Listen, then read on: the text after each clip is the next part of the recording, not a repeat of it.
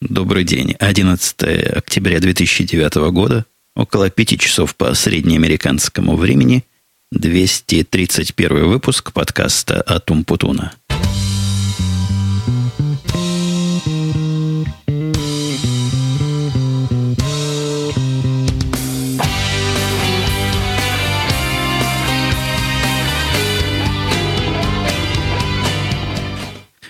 Прошлый наш с вами разговор был несколько, конечно, своеобразным по манере ведения, по экспериментальности.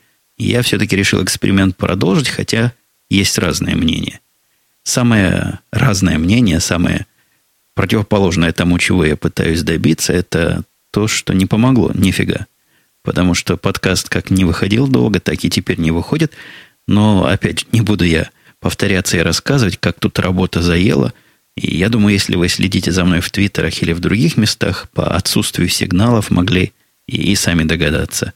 У меня там были дни, недели, когда я не писал ни одного сообщения, да и вообще даже времени не было этот самый Твиттер открыть. Ну, давайте пока я не перейду ко всем этим интересностям, которые вызвали, в свою очередь, невозможность нам с вами поговорить в срок. Я давайте пару слов про прошлый подкаст и про ваши реакции на него – если вы помните, прошлый подкаст был первой полнейшей импровизацией, которая за все эти годы, возможно, в начале, в самом-в самом, когда я еще не очень понимал, чего я делаю, и я вот такие вещи себе позволял. Мне там привели знатоки. Я сам не переслушаю свои подкасты, уж совсем как-то странно будет. Не то, что странно свои подкасты, а как-то неудобно за себя слушать свои первые подкасты. Это вот что я пытаюсь сказать. Так вот там я, конечно, говорил возможно, говорил, что не буду монтировать, потому что монтаж не царское дело, и что получится, то и получится. С тех пор воды утекло, конечно, много, и все вернулось по циклическому развитию на свое старое место. Вот теперь я второй раз подряд пробую исключительно прямым образом записать. В принципе, реакции были положительные, и самая главная реакция, моя собственная, после того, как я все это прослушал, была не такая уж чудовищная, как я ожидал. То есть я не решил после этого забросить все это дело и не решил больше никогда к микрофону не подходить, загорается. Да нет, получилось терпимо. На такую, на мой вкус, троечку с плюсом. Ну, народ-то, конечно, говорит положительные слова, потому что научил я, что гадости говорить в комментариях зачем. Если не нравится, вы выключаете. В этот раз моя, моя школа компьютерного общения, общение в комментариях, она, видимо, дала какой-то негативный эффект, потому что я ожидал более конструктивных сообщений о том, как, почему, надо или не надо. Все, в принципе, сказали «надо». Так и записывай. Были а, различные мнения про продакшн вставки, но они в основном из-за того, что я плохо объяснил, каким образом эта технология у меня вся происходит. Мне советовали, и в принципе резонно советовали – Зачем все эти вставки туда вставлять, когда можно просто остановить запись? Ну, действительно, есть что-то в том, что запись можно остановить. К сожалению, у меня технология и вся эта техника плохо под остановку записи заточена. Я записываю, как вам известно, в два разных места. Эти два разных места по-разному управляются. То есть для того, чтобы остановить запись, а потом продолжить, мне нужно разорваться на две части, нажать на клавиатуре – команд P, по-моему, или команд R, чего в Sound Studio все это останавливает, и физически побежать нажать кнопку на Меренце. Записывать же без бэкапа я категорически не согласен. Если вы твиттеры читаете, то могли там плач Ярославный наблюдать у нескольких подкастеров известных. Случилось там страшное, потерялась запись, а поскольку бэкапы они вести не привыкли, вот теперь плачут. Сами, конечно, виноваты, бэкапы надо иметь, но бэкапы, вы видите, палка о трех концах, его сходу не остановить и потом сходу не продолжить. Короче говоря, будем и дальше эту технологию отлаживать, посмотрим, что получится, не будем уж сильно так на наших внутренних вещах зацикливаться. Семья моя, как я обычно вначале рассказываю, исчезла, ушла. Мальчик выполнил свое задание на сегодня, а именно заказал нам билеты на отпуск.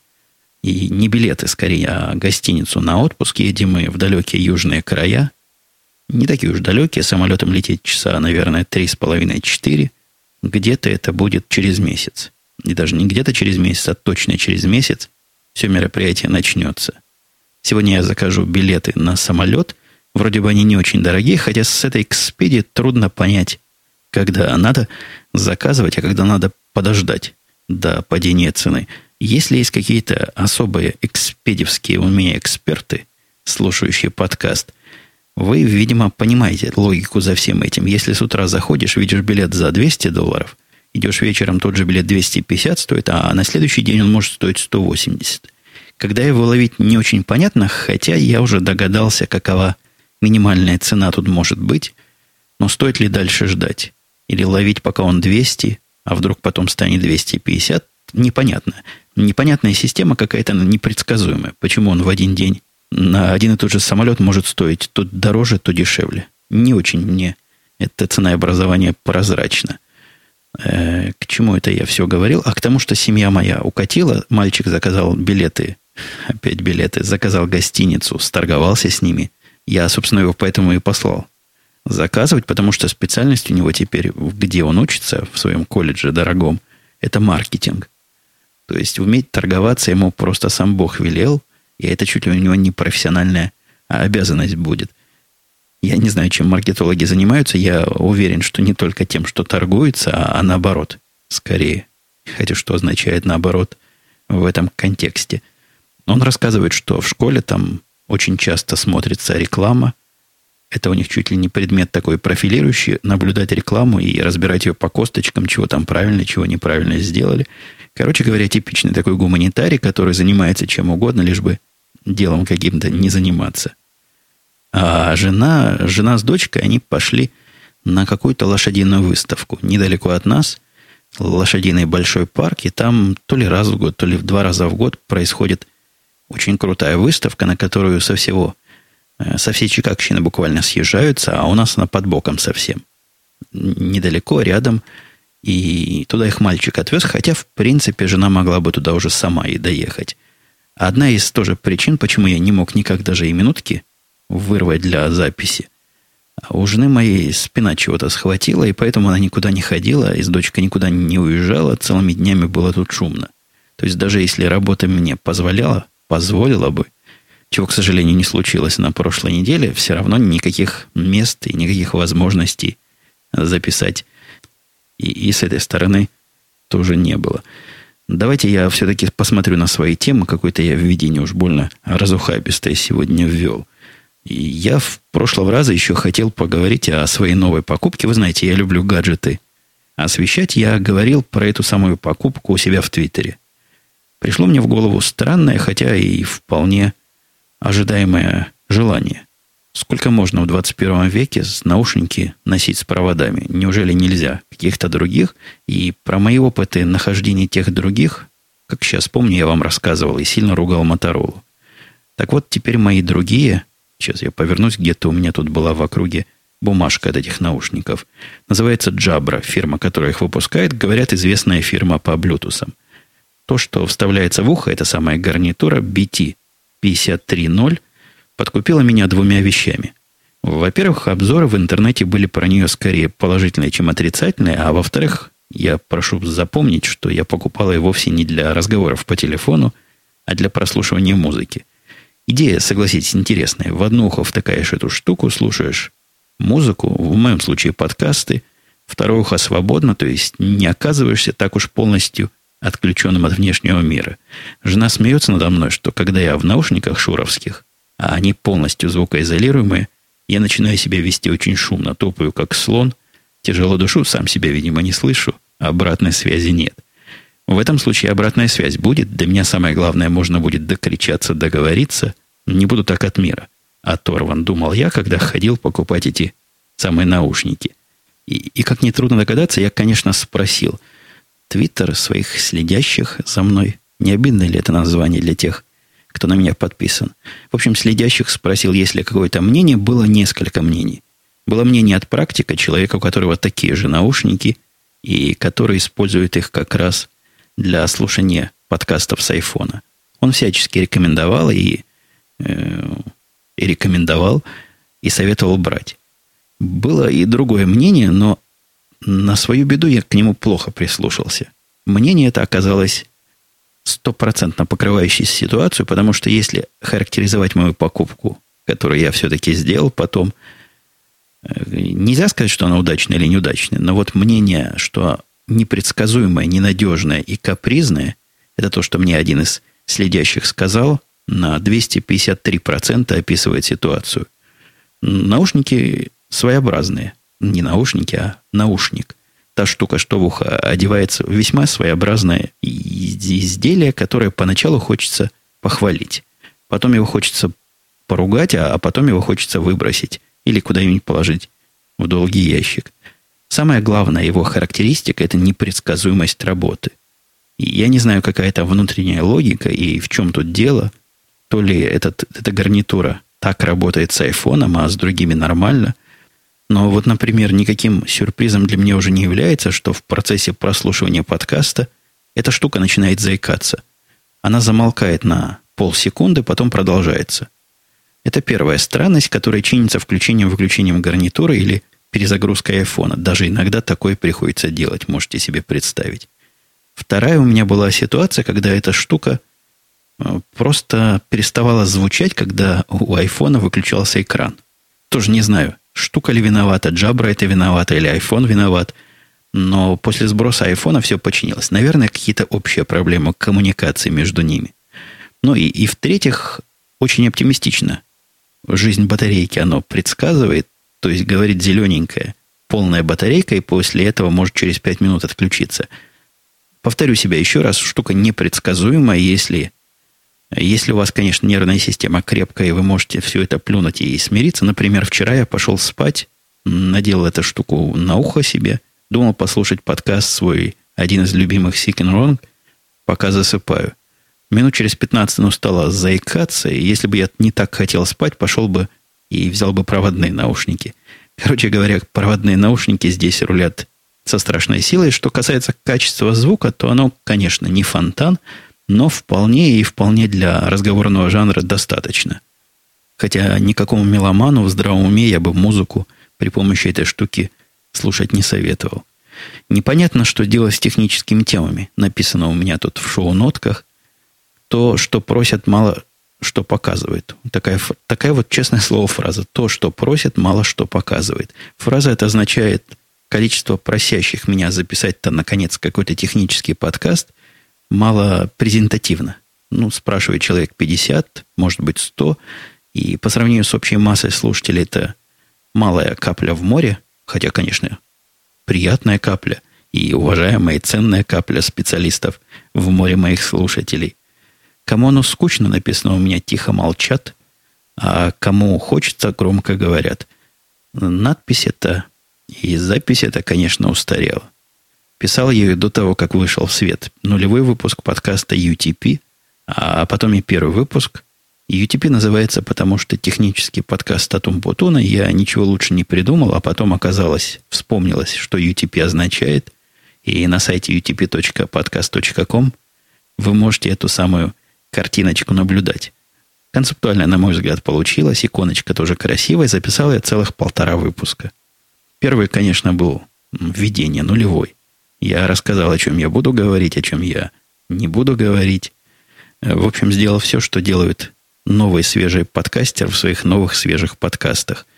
Я там же и устроил обзор общественного мнения, надо ли такое записывать, примерно вот в таком стиле, как я там описал, в техническом, довольно сухом, скорее лекционном, понятно, реакции были положительные, потому что те, кому не надо, промолчат. Ну, чего им, выключить тяжело. Те, кому надо, говорят. Тех, кто говорил, оказалось больше, чем я ожидал. По моим собственным ожиданиям и впечатлениям и наблюдениям аудитории, мне казалось, будет человек, наверное, 100, которые хотят, оказалось больше, раза в три больше. И у первого подкаста было, по-моему, под полторы-две тысячи слушателей. А я, первым я называю нулевой, пробным подкастом, бета-версия. А у того, который вышел в свет уже настоящий, уже на сегодняшний момент около пяти тысяч слушателей, что даже удивительно для такого сухого и, на мой взгляд, абсолютно неудачного подкаста, в смысле шоу, который у меня вышел. Я его слушал действительно с отвращением. Я не знаю, как вы, но вовсе я не кокетничаю. Мне он активно не понравился. По-моему, это прекрасный пример, что получается, когда пытаешься записать профессиональный подкаст на такую узкую техническую тему, Вот такое получается. Буду ли я заниматься этим дальше? Скорее всего, да, но надо чего-то менять. Пока непонятно, что менять. Одно очевидно. Такой длинный подкаст быть не может. 40 минут читать лекцию – это и лектору непросто. А самое главное, каково это все воспринимать. И я сам, слушая себя и зная о том, что я буду говорить, что я уже до этого сказал, мне самому было напряженно прослушать больше, чем минут 20. Возможно, стоит тут минут 20 сделать жесткое ограничение и просто хватать себе за язык, как только вот эту временную границу пересек. И суховато все. Но самое главное, суховато. Я не знаю, как это разбавить и надо ли разбавлять. Я вовсе не хочу делать еще одно шоу. Мне там писали странные вещи люди, кстати. Вот я хотел спросить, ваше мнение, чего люди в голове имеют, которые пишут, ну теперь этот подкаст радио идти покажет. Или класс. Надеюсь, что он не скатится в блондинковость, как радио Ти. Но это странное заявление, потому что вы, собственно, хвалите автора э, подкаста X, сравнив его с автором подкаста Y, при том, что эти оба авторы один и тот же человек. Маленькие и большие, личные и рабочие, еженедельные истории из жизни Умпутуна – я здесь, в самом деле, хотел другой проигрыватель поставить, проигрыш, который прислал тот же замечательный слушатель, а имя я его не скажу, мне даже стыдно. Он прислал, он у меня стоит в моем саундборде, но никаких ссылок, кто же это был, нету. Ты, тот, кто был, скажи в комментариях, и мы все почествуем вместе со слушателями, или наоборот, поругаем. Есть многие, которые терпеть не могут эти самые продакшн вставки. А хотел я вот этот поставить вот этот поставить. Умпутун? Простите, а что это значит? Слушайте еженедельный подкаст UWP, и вы узнаете, что значит умпутун. Э, вот этот был, конечно, по контексту ближе к вопросу про автора. А я тут тихо и сапой подхожу к очередной своей теме. Тема приезд начальника. Прошлой неделе, не вот эта, которая была, а которая была до нее – называется она, видимо, позапрошлой неделе, была вот этим приездом освещена. Должно было приехать начальство со всех сторон земли. Один должен был быть из Англии, один из Бостона, один из Нью-Йорка. В результате приехал только один из Нью-Йорка, но, в принципе, тот, которым мне и хотелось поговорить, потому что все остальные начальники ко мне имеют такое очень косвенное отношение. И даже не совсем понятно, о чем мне с людьми, которые больше в маркетинге и глобальном регулировании рынками и продажами, о чем мне с ними разговаривать целый день. Приехал человек технический, мой новый непосредственный технический начальник. Вы помните эту историю, где я пытался всячески отбиться от руководства тремя группами дополнительными. Я смог, и вот теперь послали, прислали вот этого варяга, он будет руководить нашими тремя группами – я своему решению рад, и варяг, в принципе, оказался технически подкованный. Мы с ним поговорили с удовольствием в течение, наверное, двух дней. Человек, конечно, не программист, но по уровню понимания предмета, наверное, я тут пытаюсь задуматься, наверное, самый понимающий из тех нетехнических начальников, которые у меня были. Но у меня когда-то в Израиле был Яки, который был, конечно, крутейший программист, и с которым никого из моих новых боссов сравнить невозможно, но из тех, которые были после него, административного вида, надо мной технического руководства уже довольно давно нету никакого ну, высококвалифицированного. Так вот, этот начальник из администраторов, наверное, самый понимающий. Мы с ним очень вдумчиво поговорили про переходы на Солярис. Он большой доков в Солярисе оказался. Поговорили о нашей инфраструктуре, о дата-центрах, о всяком-всяком. Говорить с ним, конечно, было не то чтобы просто, потому что мужик хороший. Веселый, забавный, но не цицерон. Слово из него вытянуть, я вам скажу, целое дело. И манера его конспектировать разговор тоже убивает. Он очень быстро набирает на клавиатуре, правда, при этом смотрит тебе в глаза, но раздражает. Ты говоришь с человеком, он в это время чего-то по клавиатуре ноутбука набирает, основные моменты записывает, чтобы, видимо, потом не забыть. Мне видится, в этом случае было гораздо более адекватно взять с собой диктофон, записать наш разговор, а потом его в тишине расшифровать, ну или просто прослушать еще раз и, и вспомнить, о чем там было. Вас бы такое раздразило, меня сильно раздразило, когда он вот так все набирал. А Ництрон, потому что за словом в карман лезет. Ему трудно формулировать, а одна из его задач была дать приветственную речь. Мы вступили в новое подразделение, вот как теперь будет хорошо, и какие дали нам раскраситься разными цветами. Очень формально он это заявление сделал, как-то невесело получилось, хотя, повторюсь, мужик умный, но просто не очень разговорчивый, не очень владеет этим самым словом. Однако без всякой скидки на владение, по-моему, только меня владение не владение как-то заботит, всех остальных заботило больше вопрос прозаический и приземленный. А как бы поесть за бесплатно? Вот эта любовь поесть за бесплатно, она удивительна. Люди все, в принципе, вокруг меня, которые с такой радостью восприняли приезд начальства, потому что теперь будут бесплатно кормить, они все очень-очень хорошо зарабатывают. И ни для кого из них нет проблем пойти в этот самый On River ресторан, в который мы ходили, который находится в здании одной из бирж Чикагской на первом этаже, считается в даунтауне Чикаго довольно приличным рестораном. Я его терпеть не могу, но, тем не менее, принято в начальство в него водить. Ну, то есть мы ведем начальство, а оно платит за всех. Это один из тех ресторанов, который дорогой с одной стороны и плохой с другой. Там плохо решительно все. Еда плохая, обслуживание так себе, сплошные понты, высокая цена и больше никакого толку. Но э, это мнение тоже никто, похоже, со мной особо не разделил, потому что народ в основном напирал на то, что подарок такой, теперь нас бесплатно кормят. И все это, мне кажется, описывается русско-израильским словом, то есть корни из иврита наверняка халява. Любит, любит народ подарки, бесплатную еду. Второй раз, когда ходили мы туда, в следующий день я тоже приехал, и все, кто приехал, кроме меня, хотите верьте, хотите нет, перлись бог знает откуда, исключительно для того, чтобы поучаствовать в этом самом шансе. Второй раз обычно начальство не водит. Но бывает шанс, что поведет. Так вот, приехало человека три специально для того, чтобы словить этот шанс. Они словили шанс, мы таки пошли в ресторан, но в, во второй раз получилось как-то странно. Я не знаю, ожидали ли все, что начальник заплатит, а он сидел себе и не шевелился. Мне кажется, есть какое-то внутреннее распоряжение, что нельзя так часто кормить своих работников. А однако у меня лимиты по кормлению не исчерпаны, поэтому я эту ситуацию вроде бы то ли спас, то ли вырулил, заплатил своей рабочей карточкой, и все остались довольные, сытые, покормленные за бесплатно.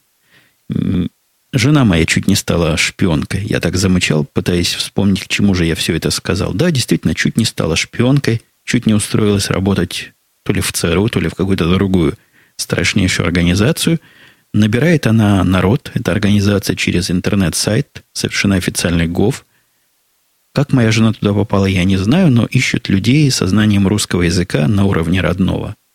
И в описании работы рассказывает, что работа-то будет состоять в анализе русскоязычной прессы, журналов и всякой другой периодики намекают на оплату всей этой работы, оплату хорошую, но не очень большую, ну, относительно небольшую, конечно. Но, тем не менее, какие-то деньги, какая-то работа. Одно только остановило мою жену, чтобы сразу туда не оплекнуться. Это необходимость время от времени ездить на сборы. Ну, видимо, организация военная, и, видимо, где-то надо собираться, чтобы научиться стрелять с бедра и всяким другим шпионским штукам. А вокруг нас во дворе в нашем переулочке, в нашем закоулочке, в тупике. Я давно хотел сказать, что тупики совершенно рулят. Я намекал, по-моему, в одном из прошлых подкастов, жизнь детская в тупике, она совсем другая. Да и вся общественная жизнь, все соседи знают друг друга, получается, как будто бы жильцы советского многоквартирного дома времен моего детства, где все жители нашей девятиэтажки, у нас была девятиэтажка в городе Мариуполе с одним подъездом, и все там знали друг друга. Ну, чтобы кто-то кого-то не знал, такого не бывает. Все знают, все там 36 квартир, и все они между собой дружат, не дружат, но в приятельских соседских отношениях. С разной степенью теплости, конечно. Так вот, я здесь такого давно не видел. В тупике увидел опять, все знают друг друга, все к друг другу в гости ходят. Вась-Вась, всех по имени знают, я не знаю никого. Детям хорошо, дети вместе играют, хотя есть, конечно, и минус. Минус того, что соседи просто шастают к моей жене постоянно. То соседка придет сама, то дитя приведет. А работаю-то я дома, и все эти походы туда-сюда, они меня иногда отвлекают. Вы помните, на моем втором этаже никакого застекления пока нету. И мне это нравится. За исключением частых приходов соседей, настолько нравится, что вряд ли я буду застеклять свою студию. Настолько все здесь хорошо и настолько приятно в открытом пространстве находиться. Не буду себя закрывать. Хочу оставаться частью всеобщего домашнего сообщества. А борьба в нашем тупике за знак, о котором я говорил, идет камня на камне, скоро не останется. Я наконец-то получил подробности о всем этом процессе, тоже опосредованные подробности. Там прямо не сказано, как оно началось, но восстанавливая переписку имейловскую, я определил, что начали не мы конфликт, а оказывается, начали соседи конфликт, сорвали знак, на котором было написано «соседи по другому переулку», наши враги.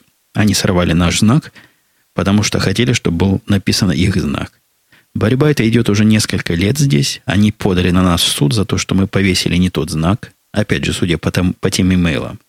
И последнее собрание жильцов нашего микрорайона решило прекратить все эти действия и прекратить тратить деньги, потому что потрачено много, толку никакого нет. Предлагали, я читал потом эти протоколы, предлагали решать дело миром. Выбрали нового председателя, нового президента нашего тупика, и этот президент какой-то резкий оказался.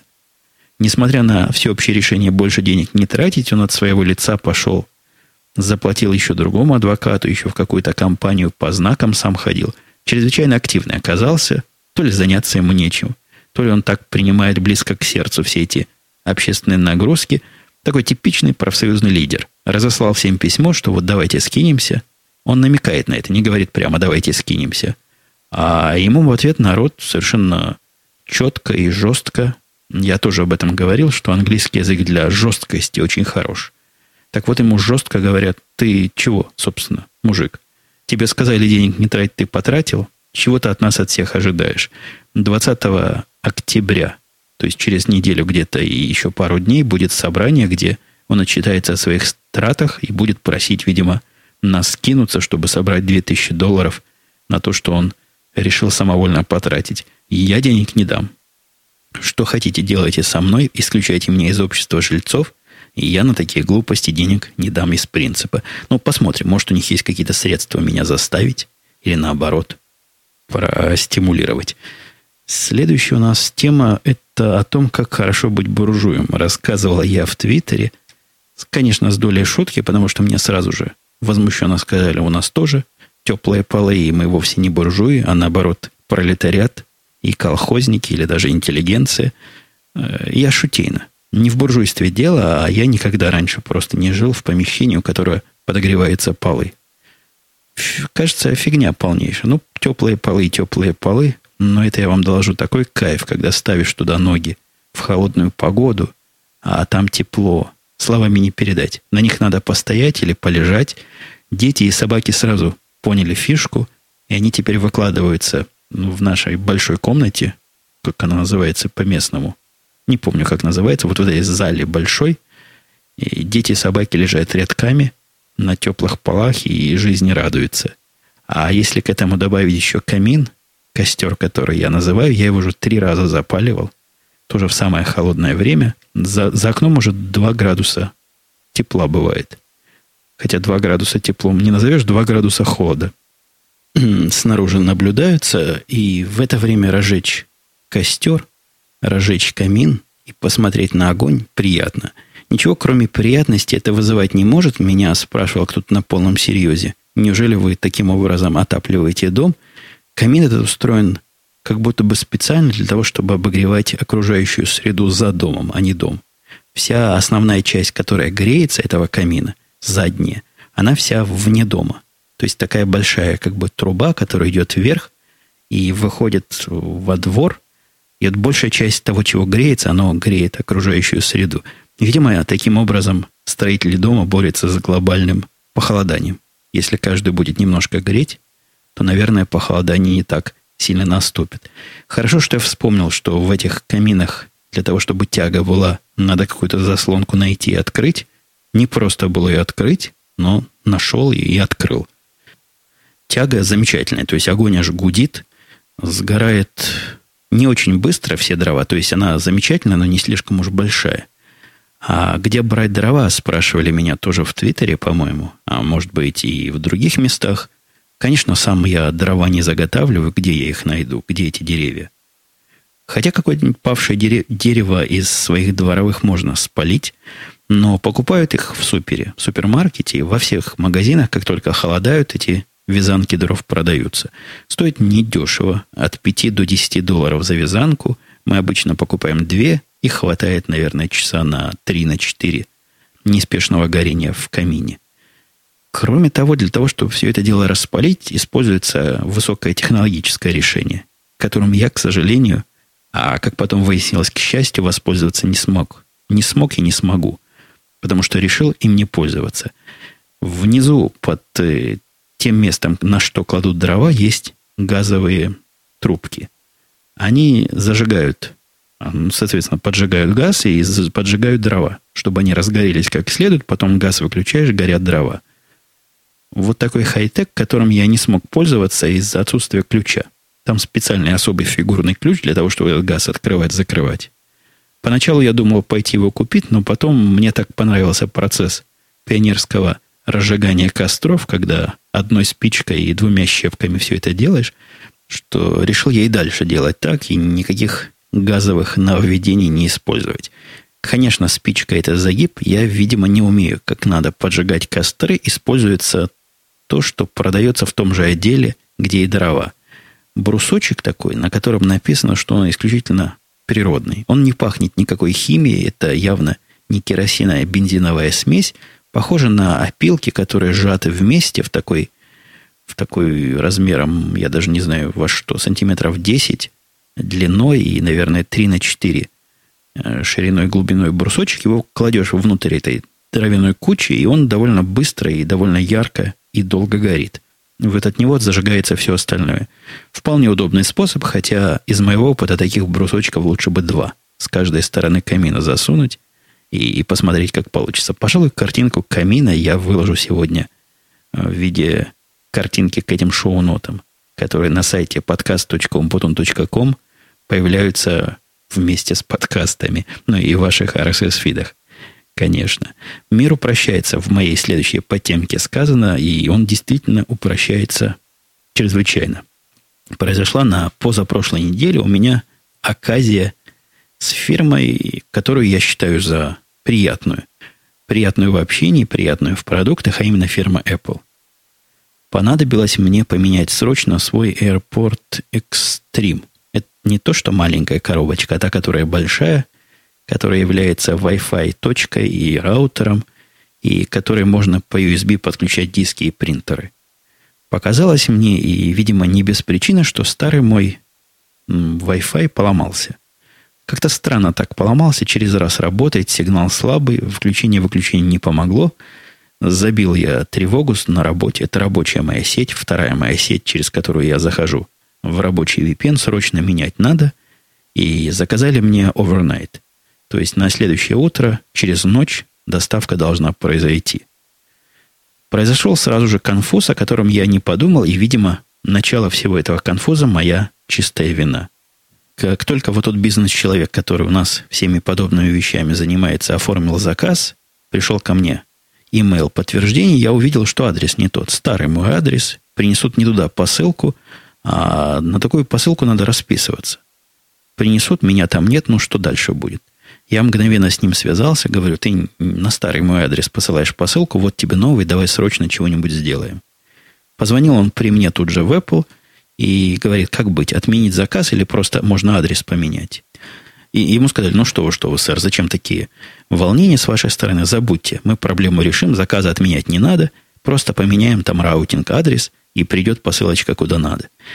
Конечно, не пришла она ни на следующий день, ни через день полезши на сайт FedEx, я увидел, что они пытались ее доставить по старому адресу.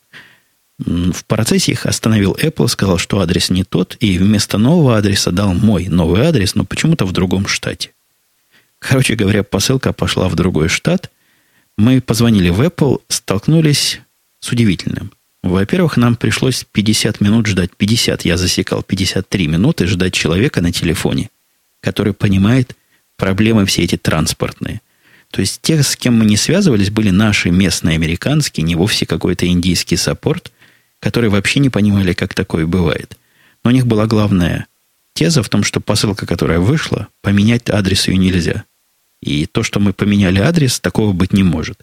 Все наши разговоры, все наши рассказки, что это же ваши, ваши же сказали, что поменяют, и ваши же остановили, не приводили ни к чему, отказывались, и все, пока мы, наконец, на 53-й минуте не получили начальника, и начальник нас поразил новостью, что посылка доставлена. Доставлена, говорит, и все. Тут вот у нас есть роспись, и DHL или FedEx доставил посылку, и получатель расписался. Полез я на сайт. По-моему, это был FedEx. Увидел, действительно, доставлена, подпись получена, посылка передана с рук на руки обратно на мой старый адрес. Не знаю, как они, почему они решили ее передоставить. Видимо, какая-то несогласованность между Apple и FedEx, но доставили они и те студенты, которые живут в том доме, который я снимал, похоже, с удовольствием приняли такую посылку, расписались и лишних вопросов не задавали. Ну, конечно, мы на Apple наехали, не наши эти проблемы, что ж вы не туда доставляете. Они начали крутить носом и говорить, ну, теперь это процесс сложный. Нам необходимо послать FedEx для того, чтобы он посылку забрал. А оказывается, FedEx такое умеет делать. Если не туда доставили, могут забрать. Как они этих студентов заберут? Силой? И, или просто под угрозой э, физической расправы, или под угрозой оружия, я не знаю. Но нас этот вариант совершенно очевидно не устроил, потому что, а, собственно, почему мы должны проблемами Apple себе голову забивать? Поэтому, в конце концов, мы додавили, и они прислали мне еще один, а забирать тот, который пришел по другому адресу, будут сами в свое свободное время. Так что имею я теперь AirPort Extreme, так и не распакованный остался, потому что с начала всех этих заказов мой старый починился. Поэтому новый сидит в коробочке и ждет своего часа, хотя новый лучше старого. Новый это тот, который поддерживает два диапазона, ну и вообще весь из себя такой современный. Как только у меня старый сломается, так сразу, сразу все это дело и подменю. У меня есть один вопрос к вам. Я не так часто, чтобы задаю, а сегодня под конец, перед тем, как я перейду к комментариям, которых тут совсем-совсем немного оказалось. Вопрос для мужской части моей аудитории. Как в фильме «Москва слезам не верит», теперь мужчины могут отойти от телевизоров. Наша продукция заинтересует женщин. Так вот, для мужской части аудитории вопрос э, нестандартный. У меня мысль, не мысль, у меня проблема. Проблема, которая вызывает мысль. Так вот, чем морду лица брить, чтобы не брить ее до конца? Я видел приборы, которые позволяют оставлять трехдневную щетину. Они выглядят странно с точки зрения функциональности. Я не понял, как оно работает. А особо странно выглядит с точки зрения цены. Там вопрос нескольких сотен долларов. И есть наверняка какие-то более простые средства, но ходят люди частично небритые. Я тоже так хочу – не хочу я бриться до конца и вообще пореже бы бриться. Это моя цель. Пока я брею морду лица вот той самой машинкой, которую бреют голову. Ну, которая волосы стригут. Но явно она не для этого рассчитана. И она так порой выдирает э, бороду с лица, что ужас. Явно не для того она. Что-то должно быть более для того. Я слыхал рецепты раз в три дня проводить бритвы в одном направлении – тоже они какие-то странные. Я пробовал, получается плохо. Там прижму бритву, там не прижму. Короче говоря, мужская часть э, аудитории. Поделитесь. Если это делается, то делается как. И мне надо какой-нибудь способ, который дает стабильный результат. Если у вас есть, в комментарии или имейлы, можно в комментарии, ничего тут такого интимного, секретного, по-моему, нет. Вопросы, вопросы, вопросы, а, точнее, комментарии, которых Осмысленных не особо много, хотя по количеству комментариев много. Осмысленных я хочу сказать тех, на которые можно что-нибудь отвечать, которые предполагают какой-то ответ. Ну, например, слушатель спрашивал, как обстоит дело с русским языком. Я давно просил вас, не ленитесь, и вы-то, специалисты по подкасту, вы слушали с самого начала, прямо там ответьте, чтобы я не говорил в десятый раз, что в семье хорошо обстоит дело с русским языком, потому что исключительно на нем все и общаемся.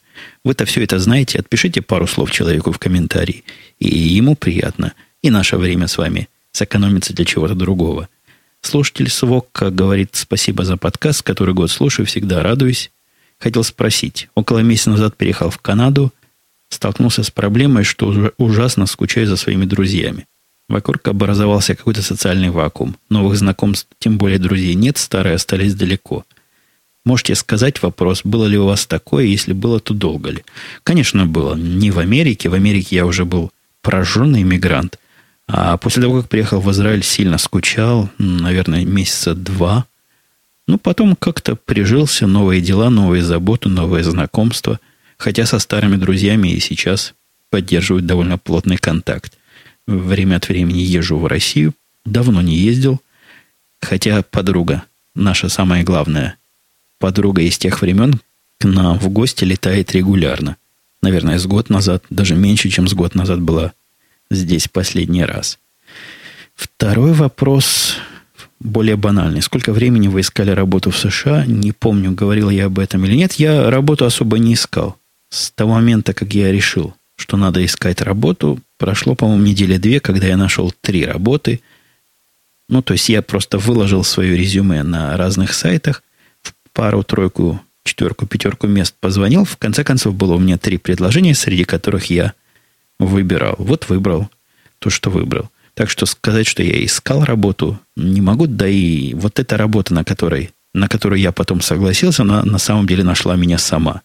На левом абсолютно сайте, я тоже об этом рассказывал – то ли Job.com, то ли Jobs.com, на который я выложил свое резюме, чисто чтобы было.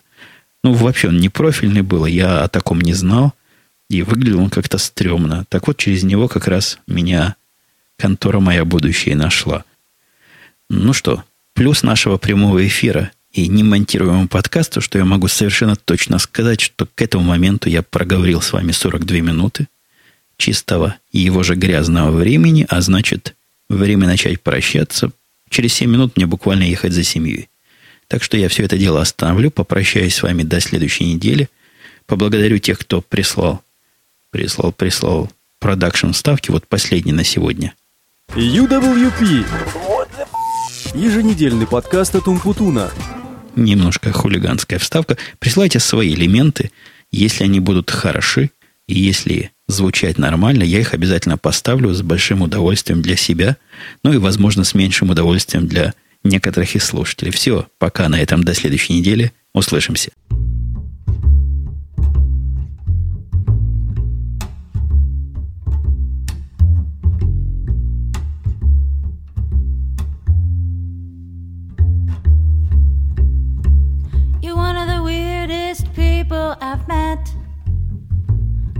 Strangest duck in the pond, oddest bird in the nest. How did I get caught?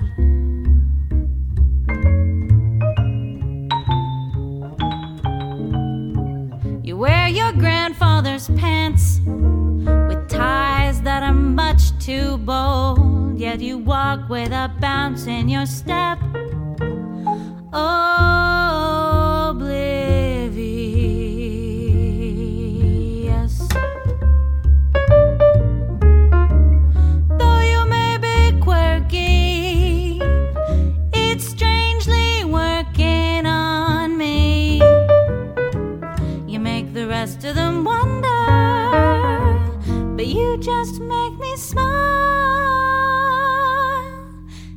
like so many other men